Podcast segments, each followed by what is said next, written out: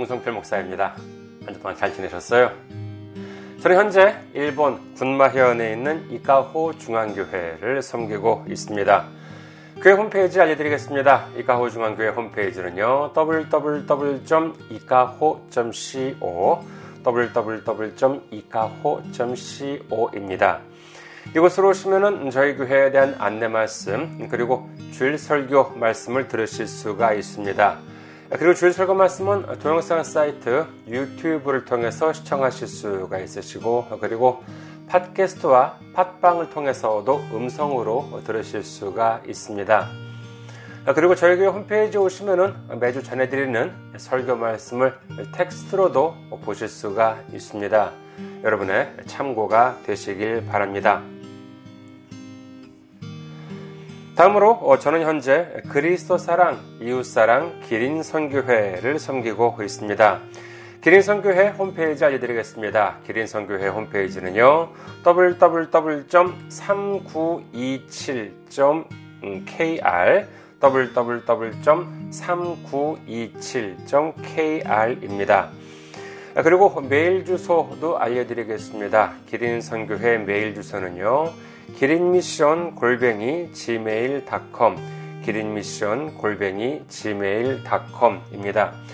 이곳으로 메일을 보내주시면은 제가 언제든지 직접 받아볼 수가 있습니다. 다음은 지난주에 또 귀하게 선교 후원으로 섬겨주신 분들이 계십니다. 형남식님, 오현성님, 감사해요님, 박성일님, 그리고 오호택님께서 귀하게 선교 후원으로 섬겨주셨습니다. 감사합니다. 정말 얼마나 큰 힘이 되는지 모릅니다. 이렇게 기도로 그리고 물질로 섬겨주시는 모든 분들께 예수님의 놀라운 축복과 넘치는 은혜가 함께 하시기를 주님의 이름으로 축원드립니다. 다음은 선교 후원으로 섬겨주실 분들을 위해 안내 말씀드립니다. 먼저 한국에 있는 은행이지요, KB 국민은행입니다. 계좌번호는요, 079-21-0736-251 KB 국민은행 079-21-0736-251 홍성필입니다. 다음은 일본에 있는 은행입니다. 일본에 계신 분들 또는 일본에 있는 은행으로 직접 섬겨주실 분들을 위해 안내 말씀드립니다. 먼저 군마은행입니다. 저희 교회가 있는 지역은행이에요. 군마은행 지점번호는 190, 계좌번호는 1992256입니다. 군마은행 지점번호는 190, 계좌번호는 1992256 혼손피루입니다. 다음은 일본에 있는 우체국은행입니다. 유초은행이고요. 기호는 10450, 번호는 35644801, 지점번호는 048입니다. 유초은행 기호는 10450, 번호는 35644801, 지점번호는 048, 역시 혼손필요입니다. 저희 교회는 아직까지 재정적으로 미자립 상태에 있습니다. 그래서 여러분의 기도와 선교 후원이 큰 힘이 되고 있습니다. 여러분의 많은 기도, 많은 관심, 많은 참여, 많은 섬김 기다리고 있겠습니다. 다음으로는 오늘 함께 은혜 나누실 말씀 보시겠습니다. 함께 은혜 나누실 말씀 로마서 15장 29절에서 33절까지의 말씀입니다. 로마서 15장 29절에서 33절까지의 말씀 봉독해 드리겠습니다. 내가 너희에게 나아갈 때 그리스도의 충만한 복을 가지고 갈 줄을 아노라. 형제들아, 내가 우리 주 예수 그리스도와 성령의 사랑으로 말미암아 너희를 권하노니 너희 기도에 나와 힘을 같이 하여 나를 위하여 하나님께 빌어 나로 유대에서 순종하지 아니하는 자들로부터 건짐을 받게 하고 또 예루살렘에 대하여 내가 섬기는 일을 성도들이 받을만하게 하고 나로 하나님의 뜻을 따라 기쁨으로 너희에게 나아가 너희와 함께 편히 쉬게 하라. 평강의 하나님께서 너희 모든 사람과 함께 계실지어다. 아멘. 아멘. 할렐루야. 주님을 사랑하시면 아멘 하시기 바랍니다. 아멘. 오늘 저는 여러분과 함께 로마서 강의 154번째 시간으로서 축복과 축복 소리라고 하는 제목으로 은혜를 나누고자 합니다.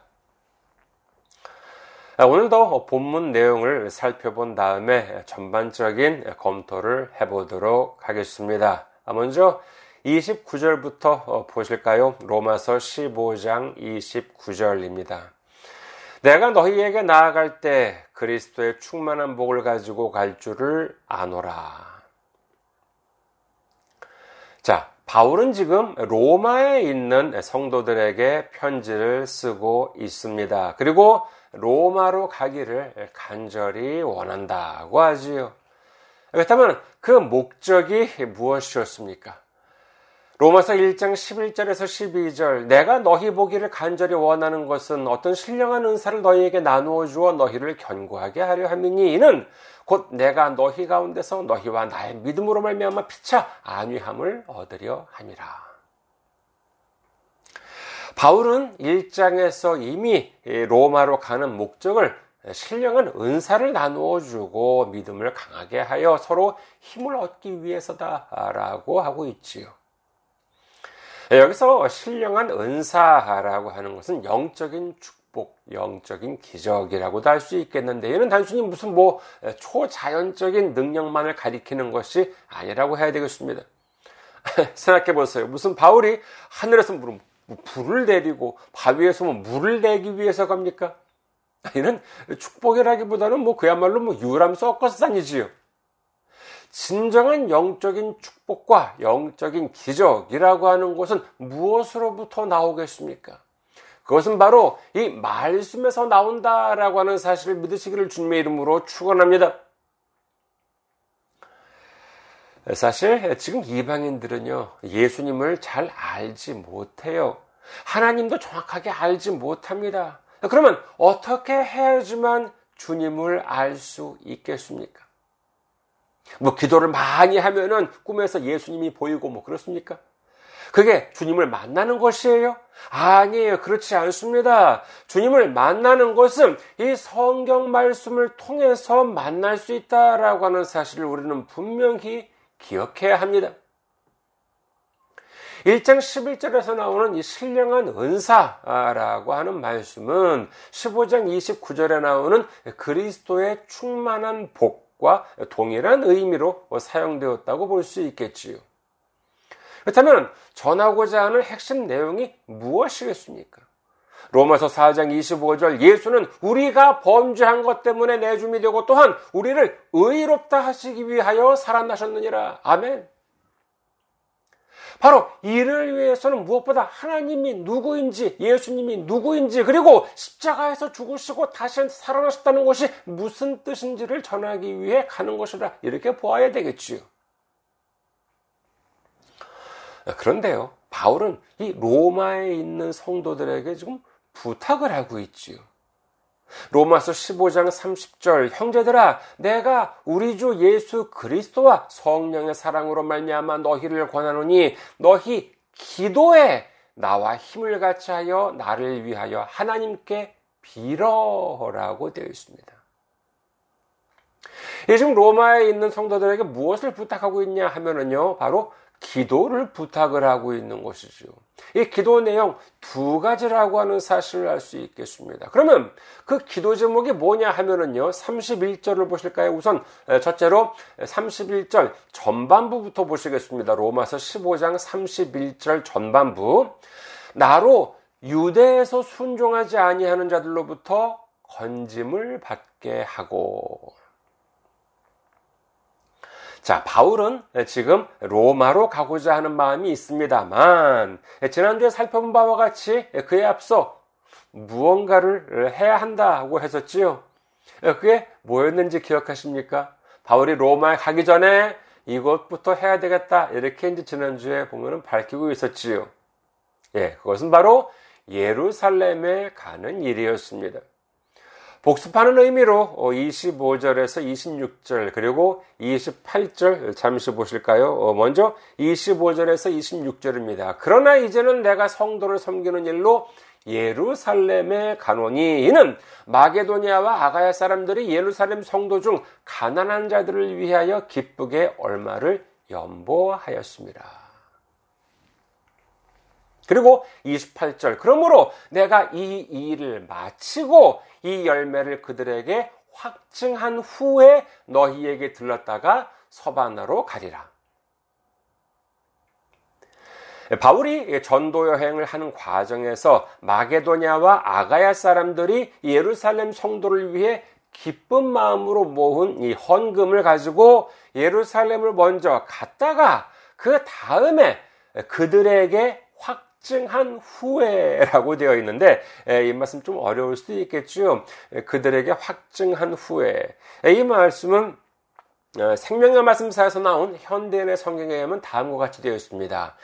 이 헌금을 안전하게 전한 후에라고 되어 있어요.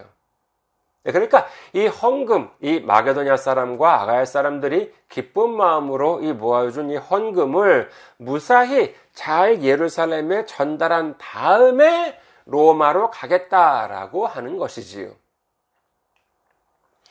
지난주에 이미 말씀드린 바와 같이 이 예루살렘에 있는 교회는 상당히 어려움을 겪고 있었습니다. 그것은 바로 이 유대교와의 갈등 때문이라고 말씀을 드렸지요. 주님의 이름으로 세워진 교회는 이 율법을 중요시하는 유대교에 의해 박해를 받고 있었습니다. 그렇기 때문에 바울은 그와 같은 상황에 놓인 예루살렘을 방문하는 동안에 유대에서 순종하지 않는 자들, 즉 예수님을 거부하고 핍박하는 유대인들로부터 자기를 지켜달라 이렇게 이제 기도를 부탁하고 있는 것입니다. 그리고 둘째 기도 제목은 무엇이냐? 31절 후반부이지요. 로마서 15장 31절 후반부. 또 예루살렘에 대하여 내가 섬기는 일을 성도들이 받을 만하게 하고. 이 부분에 대해서도 현대인의 성경을 살펴보면 다음과 같이 되어 있습니다. 예루살렘에서 나의 섬기는 일이 그곳 성도들에게 기쁨이 될 수 있도록 기도해 주십시오 라고 되어 있어요. 자, 이 말씀은요, 자신이 가지고 가고 있는 이 연보를 예루살렘에 있는 성도들이 기쁘게 받게 해달라 이렇게 이제 기도를 부탁하고 있는 것입니다. 여기에 대한 더욱 구체적인 언급은 없습니다만 일부 신학자들은요, 이 이방 지역에서 온 지원을 그들이 거부할 수도 있기 때문이다라고 하는데 사실 뭐 그뿐만 아니라 어려움에 있는 상황이라 하더라도 경우에 따라서는요 뭐 누군가로부터 도움받기를 뭐 거부하는 경우도 뭐 있지 않을까 합니다. 뭐 그 이유가 뭐 어쩌면 자존심 때문일 수도 있는 것이고 그리고 뭐 그 외 기타 사정에 의한 경우도 있을 수 있겠지요.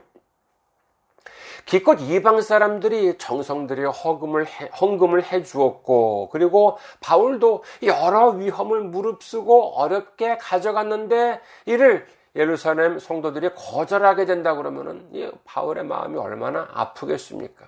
그래서 바울은 이를 무사히 잘 전달할 수 있도록 그리고 그 사람들이 거기 예루살렘에 있는 성도들이 기쁘게 이곳을 받아 주도록 그와 같은 기도를 부탁한다 라고 말하고 있는 것이고 그리고 이 일이 모두 잘 마무리된다면은 기쁜 마음으로 로마로 갈 수 있다 이렇게 이제 말하고 있는 것입니다. 자, 여기까지가 대략적인 오늘 본문 내용이라고 할 수 있겠어요. 그러면은요 이제부터 이 말씀에 대한 검토에 들어가고자 하는데 자 우선 여러분께 한번 확인을 하고 넘어가고자 합니다. 자, 주님께 드리는 기도는 능력이 있다라고 하는 사실을 믿으시면 아멘 하시기 바랍니다. 아멘. 주님께 기도를 드리기만 하면은 모든 것을 응답해 주신다라고 하는 사실을 믿으시면 아멘 하시기 바랍니다. 아멘. 감사합니다. 사실 성경에는요 기도의 능력에 대한 기록이 넘쳐납니다. 야고보서 5장 16절 그러므로 너희 죄를 서로 고백하며 병이 낫기를 위하여 서로 기도하라. 의인을 간구는 역사하는 힘이 큼이니라. 그리고 주님께서도 말씀하고 계십니다. 마가복음 11장 24절 그러므로 내가 너희에게 말하노니 무엇이든지 기도하고 구하는 것은 받은 줄로 믿으라. 그리하면 너희에게 그대로 되리라. 요한복음 14장 14절 내 이름으로 무엇이든지 내게 구하면 내가 행하리라. 정말 얼마나 은혜로운 말씀인지 모릅니다. 이 외에도 기도는 능력이 있으며 주님의 이름으로 드리는 그 기도는 반드시 주님께서 응답해 주신다라고 하는 사실을 믿으시기를 주님의 이름으로 축원합니다. 자, 그렇다면은요. 여기서 한 가지 질문을 드리겠습니다. 예루살렘에 있는 교회가 지금 어려움을 겪고 있습니다. 도움이 절실한 상황이라고 할 수 있겠지요. 그리고 이를 위해 마게도니아와 아가야 사람들은 연보를 했다고 합니다. 좀 이상하지 않아요? 아니, 기도에는 능력이 있다면서요. 그러면은 기도를 하면 되지 왜 연보를 했을까요? 괜히 연보를 하는 바람에 본래 로마로 가려던 이 바울의 계획에도 완전히 반대 방향인 예루살렘에 먼저 가야 하게 되는 이와 같은 차질이 생기지 않았습니까? 그럼에도 불구하고 마게도냐와 아가야 사람들은 예루살렘 성도들을 위해 연보를 했다라고 하는 것이지요. 그렇다면 그 이유가 무엇일까요? 선택지 드리겠습니다. 첫째, 마게도냐와 아가야 사람들은 기도에 대한 믿음이 부족했기 때문에 그래서 연보를 했다. 두 번째, 마게도냐와 아가야 사람들은 돈이 막 넘쳐나서 막 감당을 못해서 연보를 냈다. 3번 기타. 자, 다시 한번 말씀드리겠습니다. 이렇게 기도에는 능력이 있음에도 불구하고 왜 마게도니아 사람과 아가야 사람들은 예루살렘 성도들을 위해 연보를 했을까요? 1번, 마게도니아와 아가야 사람들은 기도에 대한 믿음이 부족했기 때문에. 2번, 마게도니아와 아가야 사람들은 돈이 넘쳐났기 때문에. 3번 기타. 예, 제가 드리는 문제의 선택지 중에서 기타가 있으면은요, 그게 답일 가능성이 상당히 많습니다. 정답은 3번 기타가 되겠죠. 자, 그렇다면은 왜 마게도니아와 아가야 사람들은 연보를 했을까요? 이를 알기 위해서는요, 왜 1번과 2번이 정답이 아니냐라고 하는 점을 먼저 검토해 보아야 할 것입니다. 자, 마게도니아 사람들과 아가야 사람들은 기도에 대한 믿음이 부족해서 연보한 것이 아니다라고 한다면요, 이를 어떻게 해서 알 수 있겠습니까? 이는 어렵지 않습니다. 무엇보다 이 연보를 모은 사람이 누구입니까? 그렇죠. 사도 바울입니다. 근데 바울이 생각하기를요, 이 마게도니아와 아가야 사람들이 만약에 기도에 대한 믿음이 부족해서 연보를 했다 라고 한다면은 그것을 그냥 덥석 받아왔겠습니까? 아무리 돈이 귀하다고는 하지만 그들에게 믿음이 부족했었다고 한다면은 무엇보다 우선 믿음부터 가르치지 않았겠습니까? 근데 바울이 말하기를 그들은 기쁜 마음으로 연보를 했다라고 하고 그리고 그 연보를 스스로 예루살렘까지 가져다 주겠다라고 한다면은 이는 그 사람들이 믿음이 부족해서 연보를 했다라고는 할 수 없겠지요. 둘째로 마게도니아와 아가야 사람들은 돈이 막 넘쳐났어요.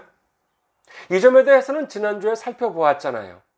오래전부터 있어왔던 교회도 아니고 이제 막 예수님의 이름으로 세워지기 시작한 교회, 그것도 이방 지역에 있는 교회인데 경제력이 있어봐야 얼마나 있겠습니까? 그러니까 서로 부족한 가운데에서도 한 푼, 두 푼 모은 연보일 것이다 라고 하는 점은 어렵지 않게 상상이 가는 부분이라고 하겠습니다. 그렇다면 그들은 왜 연보를 했을까요? 기도에 대한 믿음이 부족한 것도 아니요, 경제적으로 넉넉한 형편도 아님에도 불구하고 왜 그들은 예루살렘에 있는 성도들을 위해서 헌금을 했던 것이냐 하는 것이지요. 이 부분에 대한 힌트는 다음 부분에 있습니다. 자, 지금 바울은 마게도냐와 아가야에서 모은 연보를 가지고 예루살렘으로 가려고 하고 있지요. 예루살렘 성도들은 외부로부터의 도움이 필요했고 그들은 결코 넉넉하지 않은 상황임에도 불구하고, 마게도냐와 아가야 사람들은 결코 넉넉한 상황이 아님에도 불구하고 이 예루살렘에 있는 성도들을 위해서 연보를 했습니다. 근데 이 편지 지금 누구한테 쓰고 있는 것이지요? 예, 로마에 있는 교회에 보내는 편지잖아요. 자, 그렇다면요, 이와 같은 맥락, 지금까지 살펴본 맥락이었다고 한다면요, 로마에 대해서는 어떤 부탁을 하는 것이 자연스럽습니까? 아니, 예루살렘에는 지금 도움이 절실히 필요하고, 그리고 마게도니아와 아가야 사람들은 없는 형편임에도 불구하고 연보를 했는데, 그럼 로마에 대해서는 뭐라고 부탁을 하는 것이 자연스럽겠습니까? 그렇죠. 아니, 로마 쪽에서도 좀 이렇게 연보를 좀 도와줄 수 없겠느냐라고 하는 말 할 수 있는 것 아니겠습니까? 근데 바울은 마게도냐와 아가야 사람들로부터 받은 연보를 예루살렘에 가져가면서 로마에 있는 사람들한테는 연보를 부탁한 것이 아니라 무엇을 부탁했습니까? 예, 기도를 부탁했지요. 그 이유가 무엇일까요? 자, 지난주에 살펴본 바와 같이 바울은 지금 고린도에 있는 것으로 추정을 합니다. 그런데 고린도라고 하는 것은 어디에 있었습니까? 고린도라고 하는 곳은 예루살렘과 로마 사이에 있어요. 그러니까 고린도에서 봤을 때 예루살렘은 동쪽에 있고 로마는 서쪽에 있는 것이지요. 그러니까 예루살렘과 로마는 완전히 반대 방향입니다. 다시 말해서 이 로마에 있는 교회에서 예루살렘을 위해 연보를 하겠다라고 한다면요, 지금처럼 무슨 온라인 이체라고 하는 것이 없기 때문에 바울은 지금 가지고 있는 돈을 들고 서쪽 저 멀리 있는 로마까지 갔다가 다시 고린도를 거쳐서 예루살렘까지 가야 합니다. 그것도 이제는 로마에서 모은 연보까지 들고 가야 하는 문제가 생기는 것이지요. 만약에 지금 바울이 있는 곳에서 예루살렘까지 가는 도중에 그 도중에 로마가 만약에 있었다라고 한다면요, 지금 바울이 있고 예루살렘에 가는데 그 도중에 로마가 있었다라고 한다면은 바울은 어쩌면 로마에 있는 성도들한테도 연보를 부탁했을지 몰라요. 내가 지금 예루살렘에 가는데 가는 길이니까 로마에 잠깐 들를게. 그때 좀 그쪽에서도 그 예루살렘을 위해서 좀 연보를 해줄 수 있지 않겠느냐라고 이제 이렇게 말을 할 수도 있지 않겠습니까? 하지만 지금 지리적으로만 보아도 그 먼 거리를, 그것도 부피나 무게도 만만치 않은 그 현차를 들고 왕래한다라고 하는 것은 어려움이 보통 많은 것이 아니고, 그리고 만약에 그렇게 된다면요, 무엇보다 이 예루살렘에 대한 도움이 늦어질 수밖에 없지 않겠습니까? 그래서 바울은 예루살렘에 대한 도움이 시급하다고 판단했기 때문에 바로 이와 같은 이유로 로마에 대해서는 일단 지금은 기도로 도와달라, 이렇게 당부를 하고 있다고 보아야 할 것입니다. 이를 정리하자면요, 마게도냐와 아가야 사람들은 연보를 할 수 있었는데 로마에 대해서는 연보를 당부하지 않고 기도만 당부했던 이유는 바로 예루살렘에 대해서 마게도냐와 아가야 사람들은 연보를 할 수 있는 상황이었고 로마 사람들은 연보를 할 수 없는 상황이었기 때문이다라고 할 수 있겠지요. 이렇게 생각해 보면요, 우리는 이 기도라고 하는 말을 너무나도 안일하게 생각하는 것이 아닌지 한번 되돌아봐야 할 것 같습니다. 여러분께서도 그런 말씀, 교회에서 그런 말씀 들어보신 적이 있으신지 모르겠어요. 목사님이나 누군가가 이제 우리한테 무엇을 해달라라고 하는 부탁을 하면은요, 그때 대답이 뭐예요? 예, 기도해 볼게요. 예, 기도해 보겠습니다.라고 하는 말 들어보신 적이 있지 않으십니까? 그게 무슨 뜻이에요?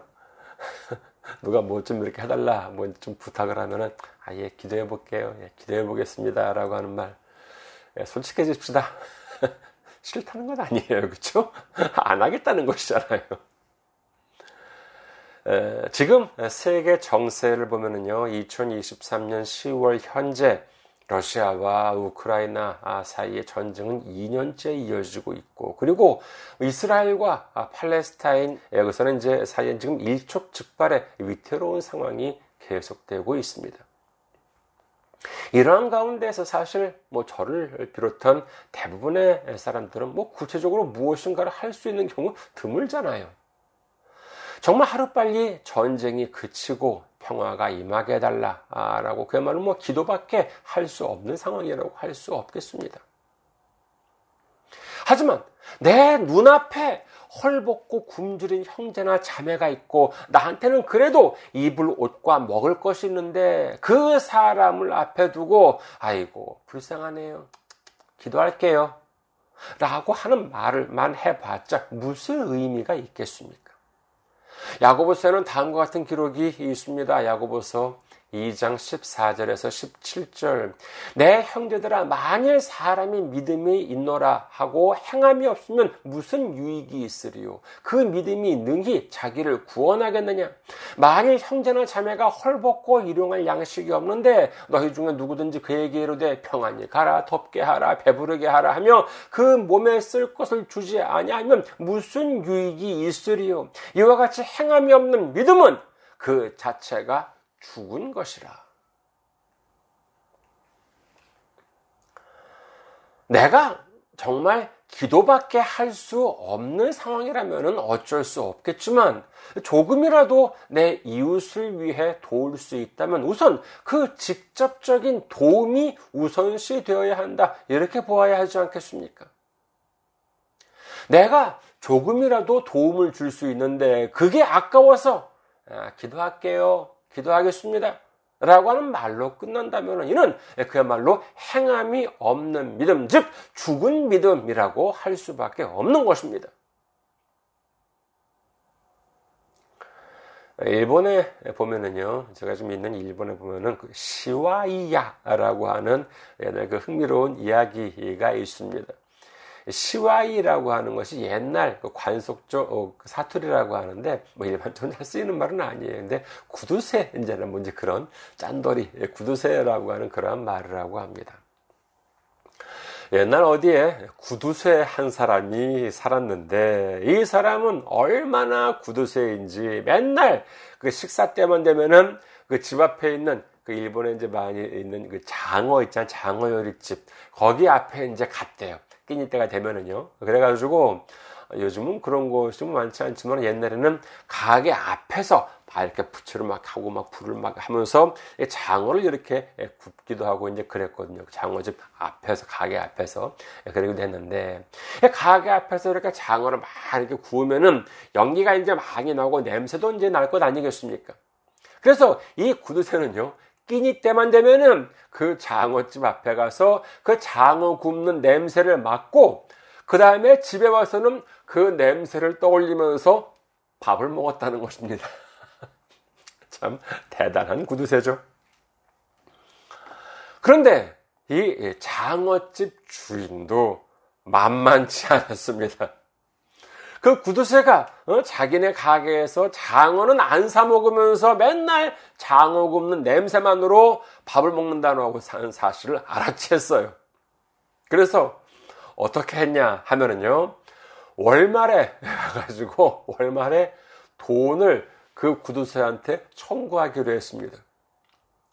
그래서 월말이 되어 있는데, 월말이 됐을 때 한 달치 장어값을 이제 받아내려고 가게에 있는 그 종업원을 그 구두쇠 집으로 보냈어요. 그런데 이 구두쇠는 아니 내가 장어를 사 먹은 적이 없는데 무슨 돈을 받으러 왔느냐 하고 당연히 놀라지 않겠습니까? 그랬더니 그 종업원이 하는 말이, 아이 그 맨날 그 저희 집에 앞에 와가지고 냄새만 맡고 오는 그 냄새로 식사를 하신다면서요. 그래서 저희 주인님이 그 냄새값을 받아오라 라고 해서 왔습니다 라고 했다는 것입니다. 그러자 이 구두쇠가 가만히 말을 듣고 있더니만 그래 알았다 라고 하면서 뒤에 가서 돈을 꺼내오더래요. 옛날이니까는 뭐 지폐가 없잖아요. 그렇죠? 그러니까 다 이렇게 엽전일 텐데. 그러면서 이제 얼마냐? 그래가지고, 엽전을 이제, 꺼내봤더니만, 갑자기 이 사람이 구두쇠가 이 엽전을 바닥에, 땅바닥에 뿌리더라는 겁니다. 그러니까 어떻게 돼요? 그 금속이잖아요, 엽전은. 그러니까 와장창 소리가 났겠지요. 그걸 보고 이 종업원이, 아니, 왜 그러시냐? 라고, 아니, 왜 그러십니까? 라고 이제 이렇게 놀랐습니다. 그러자 이 구두쇠가 하는 말이 뭐라 그러느냐? 이봐, 나는 냄새만 맡았으니까, 너도 이 돈 떨어지는 소리만 듣고 가! 라고 했다는 것입니다. 오늘 이 말씀을 준비하는 가운데 문득 이 말이 떠올랐어요. 물론 주님은 구두쇠가 아닙니다. 주님이 사랑하시는 자녀에게는 아낌없이 주시는 주님이신 줄 믿으시기를 주님의 이름으로 축원합니다. 마태복음 21장에 보시면은요, 예수님께서 무화과 나무 열매를 구하시는 모습이 등장하지요. 마태복음 21장 19절. 길가에서 한 무화과 나무를 보시고 그리로 가사 잎사귀밖에 아무것도 찾지 못하시고 나무에게 이르시되 이제부터 영원토록 네가 열매를 맺지 못하리라 하시니 무화과 나무가 곧 마른지라. 마치 우리한테서 믿음의 열매를 얻기 위해 오셨지만 정작 우리는 잎사귀밖에 없는 무화과 나무처럼 우리가 행함을 할 수 있음에도 불구하고 그냥 우리가 말로 때우거나 하는 신용만 하면서 주님께 냄새만 풍기게 하기만 하는 그와 같은 삶을 사는 것은 아닌지 되돌아보아야 하지 않을까 하는 마음이 들었습니다. 이렇게 되면은요, 우리 삶을 마치고 주님 앞에 서는 날에 실제로 축복은 받지 못하고 축복받는 소리만 듣게 되는 것은 아닐까라고 하는 생각이 들었기 때문입니다. 축복은 받지 못했는데 축복받는 소리만 듣는 경우가 성경에 있을까요? 아이고, 있더라고요. 어디냐라고 하면은요, 누가복음 16장에 보시면은요, 부자와 거지 나사로 이야기가 나오지요. 조금 길지만은 읽어드리겠습니다. 누가복음 16장 19절에서 26절. 한 부자가 있어 자색 옷과 고운 베옷을 입고 날마다 호화롭게 즐기더라. 그런데 나사로라 이름하는 한 거지가 헌데 투성이로 그의 대문 앞에 버려진 채 그 부자의 상에서 떨어지는 것으로 배불리려 하며 심지어 개들이 와서 그 헌데를 핥더라. 이에 그 거지가 죽어 천사들에게 받들려 아브라함의 품에 들어가고 부자도 죽어 장사되매 그가 음부에서 고통 중에 눈을 들어 멀리 아브라함과 그의 품에 있는 나사로를 보고 불러 이르되 아버지 아브라함이여 나를 긍휼히 여기사 나사로를 보내어 그 손가락 끝에 물을 찍어 내 혀를 서늘하게 하소서. 내가 이 불꽃 가운데서 괴로워하나이다. 아브라함이 이르되 예, 너는 살았을 때 좋은 것을 받았고 나사로는 고난을 받았으니 이것을 기억하라. 이제 그는 여기서 위로를 받고 너는 괴로움을 받느니라. 그뿐 아니라 너희와 우리 사이에 큰 구렁텅이가 놓여 있어 여기서 너희에게 건너가고자 하되 갈 수 없고 거기서 우리에게 건너올 수도 없게 하였느니라. 거지 나사로는 부잣집 대문 앞에 살면서 그가 버리는 것을 먹고 살았어요. 그러니까 당연히 부자는 그 나사로의 존재에 대해서 알고 있었습니다. 부자는 이 거지 나사로를 도우려고 마음만 먹었다면 얼마든지 언제든지 도울 수 있었습니다. 그런데 이 부자는 철저하게 외면을 했어요. 자기 배만 불리고 나사로한테는 작은 도움 하나 주지 않았습니다. 근데 나중에 죽어서 지옥에 떨어진 부자. 그럼 놀랍게도 저 멀리 아브라함을 보게 되었는데, 그런데 뿐만 아니라 그 품에 안긴 나사로까지도 보게 되었다는 것이지요. 그게 무엇이겠습니까? 내가 주님의 말씀대로 살았더라면, 살아생전에 나사로에게 도움을 주었더라면 이 불구덩이 속이 아니라 바로 내가 저 아브라함 품에 안겨 있을 수 있었지 않았을까. 하지만 그는 그 모습만 보았을 뿐 그는 영원토록 그 불지옥에서 괴로워할 수밖에 없었다라고 하는 것이지요. 우리는 허무한 축복 소리, 이처럼 남들이 축복받는 모습만 볼 수는 없지 않습니까? 솔직히 우리가 기도밖에 할 수 없을 때가 왜 없겠습니까? 예를 들어서 병원에서요, 내 가족이 지금 수술실에서 수술을 받고 있는데 내가 거기서 할 수 있는 것이 무엇이 있겠습니까? 그저 주님을 붙들고 기도할 수밖에 없는 것이겠지요. 하지만 대부분의 경우에는 우리가 주님을 위해서, 그리고 우리 이웃을 위해서 행할 수 있을 때가 많이 있습니다. 주님에 대한 믿음을 가지고 말씀에 순종하면서 행함을 주님 앞에 들었을 때 주님은 그 손길을 기쁘게 받으실 줄 믿습니다.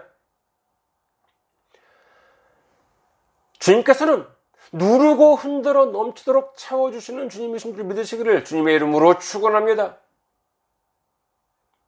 그렇습니다.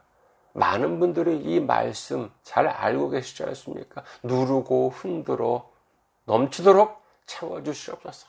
이렇게 기도도 많이 하잖아요.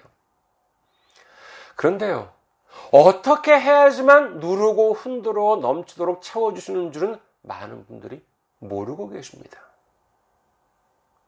여러분께서 나오고 계십니까? 어떻게 해야지만 주님께서 누르고 흔들어 넘치도록 채워주시는지 여러분께서는 알고 계십니까? 누가복음 6장 38절, 주라! 그리하면 너희에게 줄 것이니 곧 후히되어 누르고 흔들어 넘치도록 하여 너희에게 안겨주리라. 너희가 헤아리는 그 헤아림으로 너희도 헤아림을 도로 받을 것이니라. 많은 사람들은 누르고 흔들어 넘치도록 채워주신다라고 하는 그 긴 말씀은 알지만은 단 두 글자, 주라라고 하는 말씀, 기억하는 분들 그렇게 많지 않습니다. 무엇이 먼저예요? 그렇습니다. 주는 것이 먼저인 것이죠. 자, 그렇다면 무엇을 주겠습니까?